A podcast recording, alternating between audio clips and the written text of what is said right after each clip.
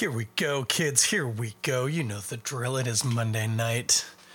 I am your friend and your host, Chris Schreier. This is, of course, the Toronto Beer and Rugby podcast. Let's not forget that. Oh, it's getting real these days. Oh, look at this. We've got people joining in already on both sides of the equation. Hot diggity darn. Oh, even better. Hello, everyone. Hey, you know what? I'm going to get to this. We got beers to drink. We got rugby to talk about, or Quidditch if you prefer. And uh, in the meantime, we've got a theme song to listen to, except for all you live people. You're like me, you just got to pretend.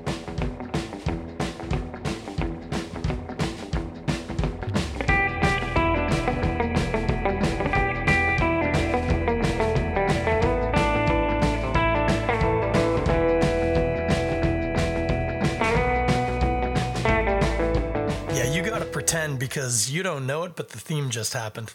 Yeah, crazy, eh? You really get to see how the sausage gets made. Here, my YouTube camera's not quite right. That's a bit better. That is a bit better. That, of course, was Link Ray Gun, our theme song from Rob Currie and the Currie Brothers. And you know what, friends? You know what? It's I- I'm a bit tired today. Uh, it's a bit later than average. I just want to get into it. It's a bit later, by the way. Uh, after work, I'm working out training with uh, my son, Ben. And then I have dinner, and then all of a sudden it's almost nine. So apologies. I know I'd gotten into a real good flow over the summer being earlier. No more. Back to nines minimum. Anyway, hey, look at this pretty little can of beer I got here. It's got this really old timey photo on it. If you're listening to the podcast, of course, this is not the finest uh, uh, audio content, but it's this old timey black and white photo, whole whack of people, and there's a big old, sort of looks like a cross maybe, or it's a big old post covered in some sort of a plant. And you might be thinking to yourself, what am I looking at here? And you would be right to think that this is a can of, hmm, here we go, Chmelova Brigada. Chmlova, maybe? Chmlova? C H M E L O V A. Brigada. And what this is a beer about. This that means hop brigade. Now i was just reading the label to get the name off of it. I'm ignoring everything else. I also was advised at the at the at the godspeed brewery the brewery of the speed of god uh, that this was a beer i wanted. They told me and well, we're gonna find out. What I was told was this is a. Uh, the, he's the, the the gentleman said this would be like if one of our uh, pilsners had a baby with a West Coast IPA. And I said, "Shut up and take my money." I think is what the kids say. Um, yeah, that's what I said. That's what I said. Uh, as I think I just said that those words in Czech means hop brigade, and these are these beers where they're focusing on like playing with hops in a different way. I think is the idea. I don't know. I got nothing, but I'm gonna drink it, and we're gonna see what we see. It actually took me an immense amount of patience. I picked this up yesterday on my way back from a really great event. Actually, it was the fly fishing film tour.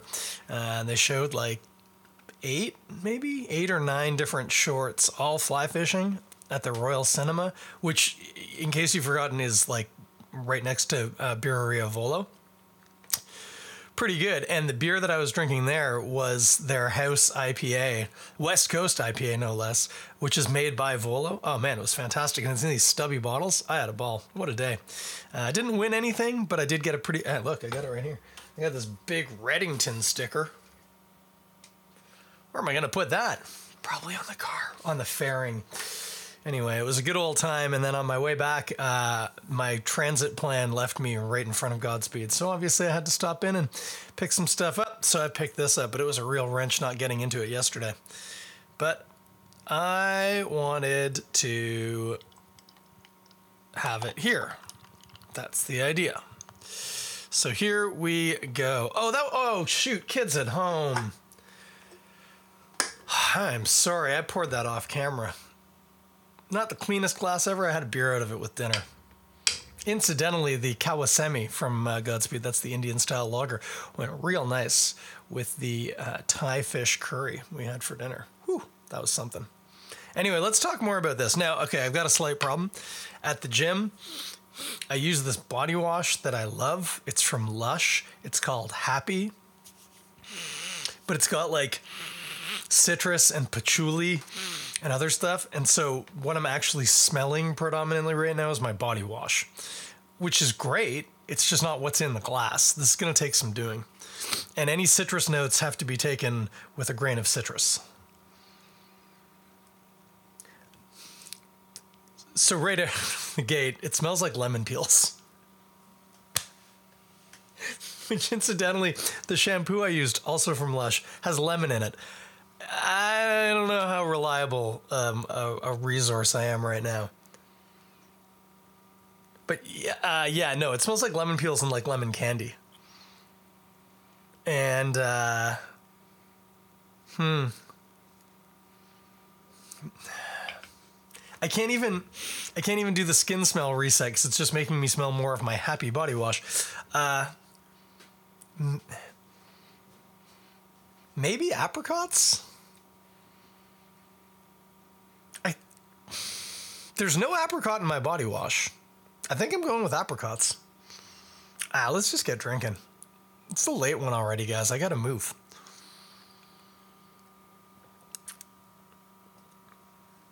Mmm.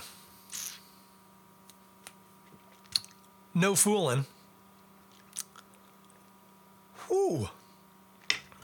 Uh, okay. Hmm. Hmm. This is very, very, very interesting and very good, but it's hmm. Hang on.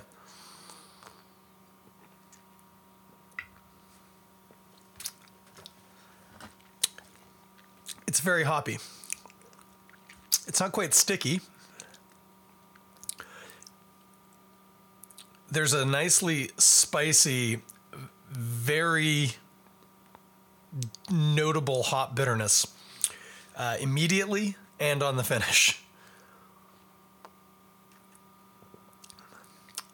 It does totally have the body and the malt profile of like sort of a generic kind of Godspeed tasting lager, which is quite nice. I almost think part of that mouthfeel, there might be there might be some protein action from that hop. It feels almost a little creamier, and I know this is probably double or triple decoction or whatever, but still, the mouthfeel almost feels a little too silky. Hmm. Uh, yeah, spicy and earthy. Mm, on the palate, much more lemon peel, lemon zest. Mm, no, not zest, peel. The white part's in there too. It's bitter with a nice, slightly uh, sort of citrusy, kind of acidic bite. Not sour at all, just a bright kind of citrusy note. Hmm, and then I can feel that apricot almost more than I can taste it. Hmm.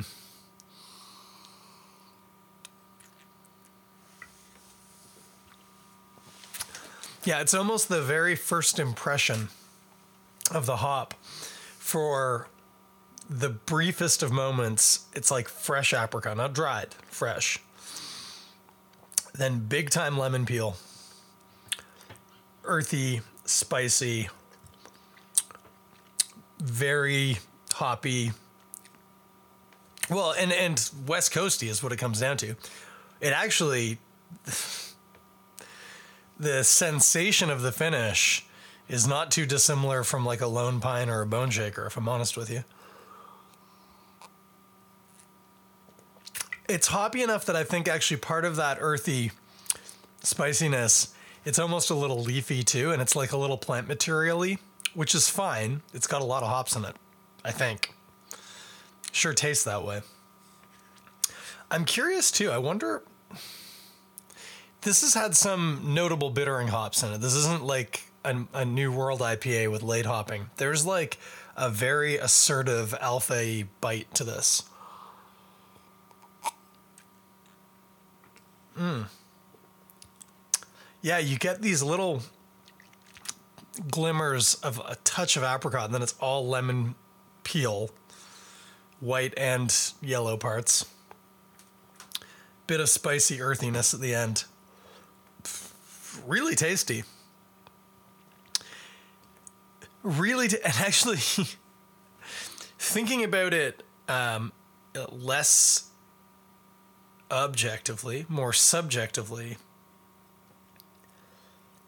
this has the hopping of a West Coast IPA, but because of the way that the lager is made, it is a lot more crushable, to use the term. We try not to use the word drinkable because drinking is a physical action, um, and short of it being quite thick or too carbonated, it, drinkability isn't really going to be affected. It goes in your mouth and you swallow it. Crushable to me means you can drink large mouthfuls of it rapidly. And whereas, like with a bone shaker or a lone pine, if it's really cold and I'm really thirsty or whatever, I can. But for the most part, you're taking smaller mouthfuls because there's a lot more happening there. This has probably not as much hopping, if we're honest, but it appears to in the mouth. But because it's got this nice, creamy, smooth lager to it, uh, like I've got to do my little TikTok 60 second. I might have to open a second can for that, the way this is going. It is very good. It is very tasty. Now, very lemony, earthy, and spicy. Hmm. I want to go with like Simcoe. Could be some Simcoe in here. That lemon, what are we getting that? Kicking off some. If it's Simcoe and Citra, that actually kind of is a little disappointing. It's delicious if that's the case. But that's like, I don't know. Simcoe, Simcoe and Citra, like you and every other IPA out there. But should be fine. I mean, the execution would be as expected from Godspeed, like top one percentile of the community. But I don't think it is. That lemon, El Dorado, maybe? It's very lemony. But again, spicy and earthy. And I mean, Simcoe can kick a lot of Citra too. Maybe it's something else in Simcoe. I don't know. You know what? Let's read the can. I'm going to read it. I'm going to read the small print now. This can, incidentally, is mostly a photo. And then just on the edge here, you get that. So it says uh, Pivovar Godspeed. That's Godspeed Brewery in Czech. Chmelova Brigada. Oh, with Agnus and Kazbek hops. I've never even heard of Angus or Kazbek hops. So I was never going to guess them. Here, let me just read this for you in my dark light. In Czechia, picking hops isn't confined to local agriculture. It is a rite of passage. Under communism, Czechs in every high school and university were sorted into hop brigades. Each, uh, sorry, I put a comma in there where there wasn't one. Were sorted into hop brigades each summer, where they helped farmers tend and pick their immaculate crops in Zatek, Zatek.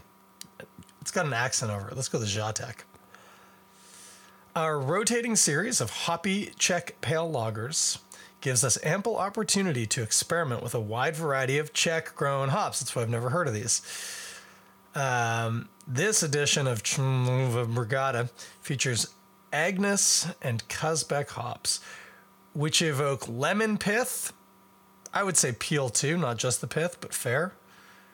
Stone fruit and tantalizing spice notes. No word about earthiness, and it's earthy. I'd say that's an earthy beer.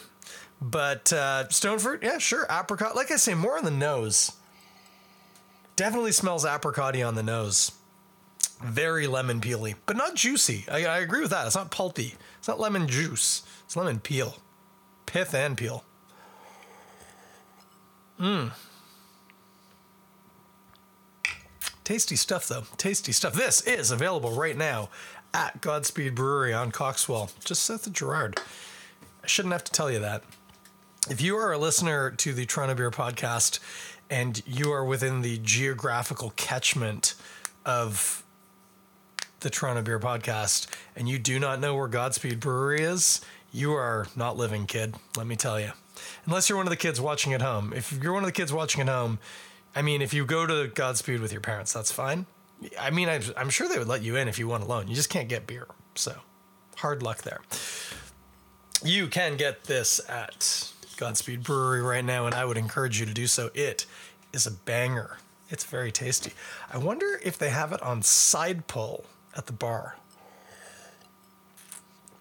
Side pull taps so hot right now. Uh, eating with this kind of interesting because of that slightly um, lighter body, smoother, crushable. I don't know if we're gonna necessarily go the usual route of something spicy. The classic West Coast is like a nice fiery curry, right? Okay. I did just have a nice red Thai curry. We could have kicked that up. That would work. It would probably hold up nicely. I think I still want some heat. I just don't want the beer to have to do as much heavy lifting on like so you know the classic like Nashville hot chicken, for instance, where uh, the the the spiciness and the hoppiness got that. Then the astringency from the hops helps like cut through the fattiness of the fried chicken. I don't want to put that much responsibility on the beer. The hoppy spicy thing we can work with. Oh, uh, hmm, yeah. You know what? This is a bit of a weird one. We have these PC brand kettle chips right now, and uh, we have a jalapeno one sort of like the Miss Vickie's. I actually much prefer this PC brand uh, to the Miss Vickie's. Uh, the chips to me are about the same, but that jalapeno flavoring that the PC brand is using. To be honest with you, it's that it tastes more like jalapenos. So, like the Miss Vickie's ones are hot and a little sort of generically peppery. These ones taste very much like eating jalapenos which is quite nice. Now, I know kettle chips are not like light snacks, but I think the beer alone could have kept up with the chip without the hop. And then the hops with the spiciness of the chips, that's going to be a fun little pairing. Yeah, that's what I want. And I have some, and so maybe I'm going to eat that later. Although, oh no, wait, that's right, that's right. There's modified milk ingredients in there. We looked it up and uh, I try and go plant based Tuesday, Wednesday, Thursday. So often on a Monday Eve, I'll have a little a little snickery snack of uh, some chips, and I was gonna say I'll probably have my uh, flaming hot Doritos because they're not vegan. Uh, but then again, neither are the jalapeno chips, so it's a wash. And they're both going to keep till Friday, so who cares? We'll see. We will see. Let me have a sip and then let me get back at you for the second half of the Toronto Beer and Rugby podcast being the rugby part. Hmm. Frig, that's a good beer. So hoppy. Again, not squeaky. It doesn't have that much hops in it, I think. I think the thing is with the lager, it doesn't take as much. Anyway, it's delicious. It's very tasty. Very hoppy. Never had an Agnus or a Kazbek or whatever we said it was called hop. Kazbek, yeah. Never even heard of him. Okay. Friends. This past weekend, there were two rugby matches in the Rugby World Cup. I had predictions for both of them. I was very, actually, maybe not very right, but fairly right in one. And like wrong based on my prediction. I, I with eh, okay, let me just get to it. New Zealand thrashed Argentina as expected. I think the final score was 40 to 6. Argentina had two penalties they kicked in the first half and then didn't make another noise for the rest of the game. Meanwhile, New Zealand poured it on uh, played some maybe not beautiful but but very decent rugby were subbing players out by the half because they knew the game was done and they didn't want people to get hurt and they wanted people to be fresh for the game next weekend, which is the final. even up to and so far as, and some people have been critical about this, but they played the last couple of minutes, five or six minutes of the game, voluntarily with 14 players. they pulled one of their players off. Subsequently, after the game, um, Ian Foster, Fozzie, as they call him, um, said that actually it was a strategic choice, not so much about keeping that player fresh, but they were worried.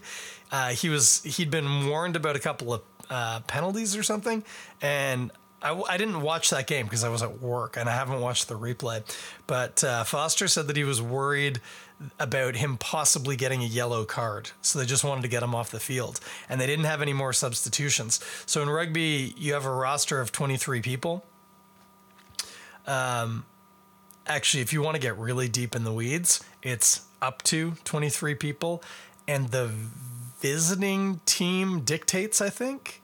So if the visiting team says no, we're only playing with 18 subs, then the home team also can only play. It's really weird rule. It, it never, nobody ever uses it that way, but it is theoretically possible. Anywho, uh, you got 23 players, 15 start on the field, and then you have eight substitutions, with the exception of head injury assessments and blood substitutions, which are another thing. If you just straight substitute a player, whether the player was injured or just tired and needs to come off, the player you took off can only come back on as a blood or a head injury assessment substitute. They cannot come back on uh, regularly. And uh, once you've done that eight times, you're out because you don't have any more players. All eight have been subbed. Uh, New Zealand had done that. They'd subbed all of their players. And uh, and so they didn't have any more substitutions. They had this player. They were worried that he might get a yellow card. Plus, I think they did genuinely just want to keep him a bit fresher, and so they they did what you can do, which is you can just say, "Hey, you, come on off. You're not playing anymore," and you just don't have as many players, and it didn't affect them at all. That's a bit of a flex, but it was also very smart gamesmanship the one that had me all tongue tied as I was trying to figure out a way to introduce it was I genuinely thought South Africa was going to do basically the same thing to England because England has not looked sharp this tournament. They did not look sharp coming into it. Even the game against Fiji, which people keep using as some sort of touchstone about the quality of English rugby, was actually kind of a mess. Uh, they did not play a tight game their saving grace was Fiji, who are a fantastic team, just don't usually go that deep in the tournament, and they looked gassed. So, anyway, I thought they were going to get thumped. They didn't. They were actually winning the game the whole way. Okay, it was tied at the beginning when it was 0 0. They were the first to score like a minute and 30 seconds in on a penalty kick. And they didn't give up the lead, and I think until the 77th minute when uh, South Africa's just amazing old school number 10, Handré Pollard, stepped up and struck a penalty with just calm, confident, another adjective. He was amazing. Uh, I need a sip of beer. That said, England did. I mean, England played to a very specific, tight game plan. Was it interesting to watch? No, it was very boring. Uh, you know, is that the kind of rugby game I like to to see? Not particularly. But what they did is they prevented South Africa from playing an expansive game of rugby. You remember last week when I was talking about how New Zealand beat Ireland not by playing beautiful rugby, but by playing a game of rugby that suited them slightly better than it suited Ireland, even if it wasn't particularly good for either of them. That's not exactly what England did because this is actually the game England prefers to play in their history, recent history, past sort of four or five years. There's been a movement within the camp to make use of their young, enigmatic, hard word to say, uh, number 10, Marcus Smith who plays a very open, free flowing, fast moving, get the ball wide kind of game of rugby. Um, but historically, that has not been the game that England's played. England's tended to play a very conservative game, heavy on kicking, with a lot of power in the middle.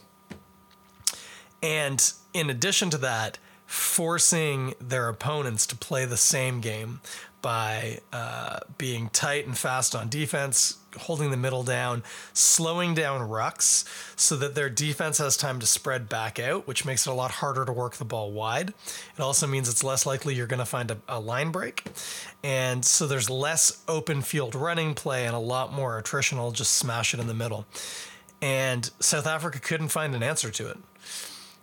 What was interesting was England, I think, scored the first. They scored at least two penalties, and then South Africa got one. There might have been three. At one point, it might have been. Yeah, no, I think they did because I think they went up nine nothing, and then South Africa came back, scored a pen. England hit a drop goal. They had one more penalty. I think that's how it worked. South Africa got a try. Um, but South Africa just, in the first 25 minutes of the game, demonstrated they could not they couldn't make the game get played on their terms. That England were dictating how play was going to go, and it was going to be a kicking game. And with that in mind, uh, their coaching staff, Rassie Erasmus and Nienaber, what's his first name? Jake, Jack, something like that, uh, made some really ballsy calls. Pulled out their starting 10, who's a young fella, uh, and put in Pollard 30 minutes into the game. You never see that unless the 10's having a bad game. The 10 wasn't having a bad game. It's just the team wasn't having a good game. So they pulled him out, put in Pollard just on the grounds that, like, all we're going to be getting here is penalty kicks, and we need somebody who is going to hit every penalty kick, and that's what Pollard did. Libbok's a very good kicker too, but he's been a little shaky in a couple of games, and they just needed that consistency. The other thing they did that was absolutely mind-boggling until it then paid off was they pulled out their like world class, probably best second rower in the world, Eben Etzebeth, because he just wasn't adding anything to the game. Put in RG Snyman, who is a machine and a terrifying unit of a number five, who then subsequently scored the try that brought them to within two points of England, which then allowed them to kick that pen and win by one. what a game. As I said, I didn't think England were going to do that. I didn't think they had it in them, and they nearly nicked it. Um, South Africa just proved to be a little too deep and a little too strong. Mm. We haven't even started talking about the scrums. England started their two strongest scrummagers. South Africa basically have two sets of the best scrummagers in the world. And uh, England weren't quite bossing the scrum, but they certainly were the the dominant side uh, up till about the half. And then they brought in uh, what they call the bomb squad, uh, including a fella named Ox, which is all you need to know. And from that point on, tides completely turned. I think South Africa won three scrum penalties in the last 15 minutes of the game. Just clinical stuff. And I think most importantly for South Africa, they never really looked worried. I mean, the coaching staff was screaming, but uh, the players on the field didn't look like they were getting rattled, didn't look like they were upset. They just weren't getting the game they wanted, but they waited and they ended up getting it. Oh, man, it was a heck of a game. Anyway, preview now for this week, this Saturday, 9 p.m. Uh, local time in Paris. That's 3 p.m. here in Toronto. It will be New Zealand, South Africa. People have already asked me today, a couple of people on my, my mail route, uh, for a prediction. I got to tell you, I don't have one. Either of these teams can do it. I think when I consider all the factors, and this has nothing to do with the way either team has been playing, this is just based on looking at the stats in front of me. I give the edge to New Zealand. And the reason, there's two reasons why I give the edge to New Zealand. Uh, on the one hand, they had a pretty easy game against Argentina. As I say, they were subbing players out. They finished with 14 men voluntarily. They really let their players take it easy. As I say, they only won by 40 to 6. If if points had mattered, New Zealand probably would have won that game like 80 to 6 or 80 to nothing. Like it would have been a bit of a different ball game.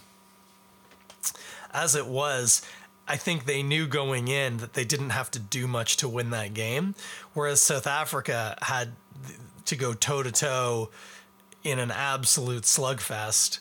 And their conditioning is amazing. They have a lot of depth, et cetera, et cetera, et cetera. But so does New Zealand. And so on that front, you've got to give New Zealand a bit of an edge. And then psychologically, uh, actually, there's two sides to the psychological coin. One is South Africa won this last World Cup. Winning two in a row is really hard. So hard, in fact, there's only one team that's done it, and it's New Zealand.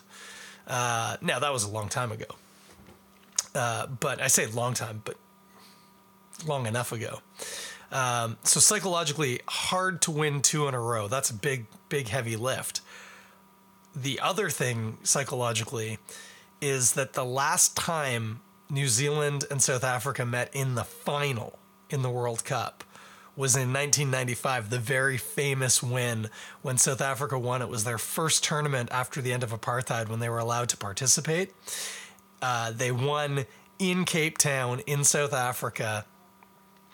And uh, famously, Nelson Mandela brought the World Cup out onto the field wearing the the shirt of Francois Pienaar, uh, the uh, the South African captain, who's a white settler, and of course Nelson Mandela, uh, uh the uh, black president at the time, who'd been imprisoned for I think it was 22 years as a terrorist. well,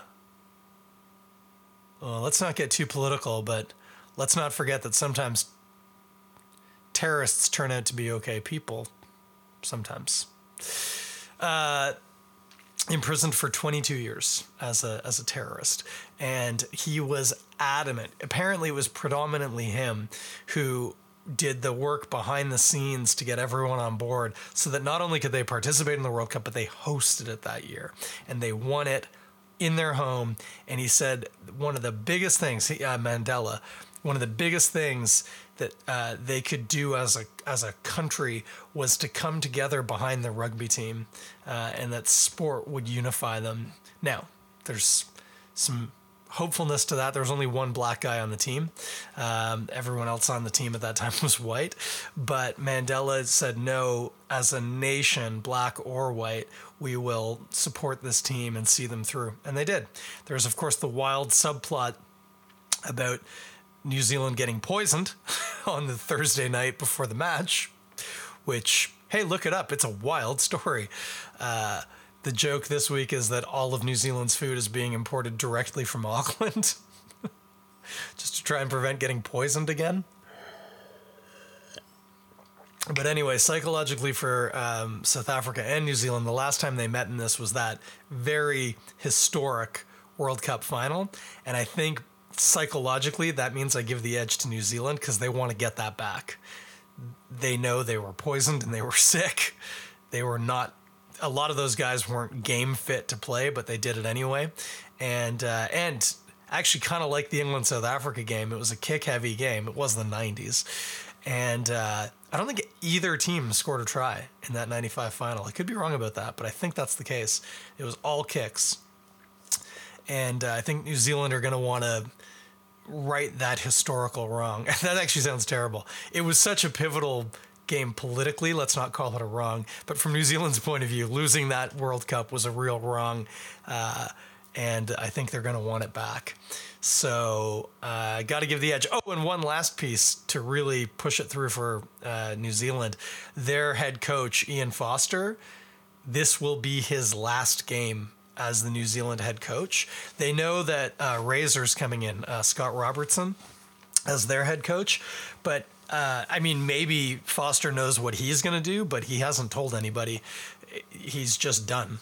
And I think they're going to want to give him a sending off. He has been, uh, I mean, I was going to make a call, but I don't have the statistics to back it up. I was going to say he's probably the most winning international men's rugby coach. I think, at least in the modern era. And uh, so I think they're going to do it. There you go. Actually, I've talked myself into it. My prediction New Zealand. Not a big win, but a, a win. Maybe six points, five points. That said, it doesn't mean anything to me. I just want to see a fantastic game, and I have high hopes we're going to see that. I'm going to be watching it down at Bondi Beach Club. It will be on TSN, I think TSN 2. So if you have access to that, or if you can situate yourself at a uh, drinking facility that has access to that, uh, 3 p.m. on Saturday. It, if you've never watched a game of rugby before, this is the one. this game should not disappoint. That said, it might be a little bit like learning how to drive a car on like a Porsche. Then you have to go and drive a Ford Escort, and you go, oh, this isn't very good at all. Uh, but that's a good problem to have in, in terms of rugby viewership. So uh, check it out, 3 p.m. this Saturday. I will be back with my recap, and uh, that will be the the final Toronto Beer and Rugby podcast until, of course, the Six Nations kicks off in the spring. We get that every year, so if you're not used to it yet, you will be. Mm. That's it for tonight. I have kept just enough beer to do my TikTok video. Look me up on TikTok, Chris Schreier. This is Chmelova Brigada. It's the Hop Brigade beer. It is a hoppy pale lager from Godspeed Brewery, available at the brewery right now. Do yourself a favor, get in there and get some of this. This stuff, if you like hoppy beers, this is bonkers. It's so good. Get it out at the brewery. Really, really tasty stuff. Mmm. My buddy Rob Currie is going to tell us what time it is. It is Link Ray Gun time. I will talk to you all next week when we have crowned a new Rugby World Cup champion. Until then, you have yourself a great week. Talk to you then. Bye.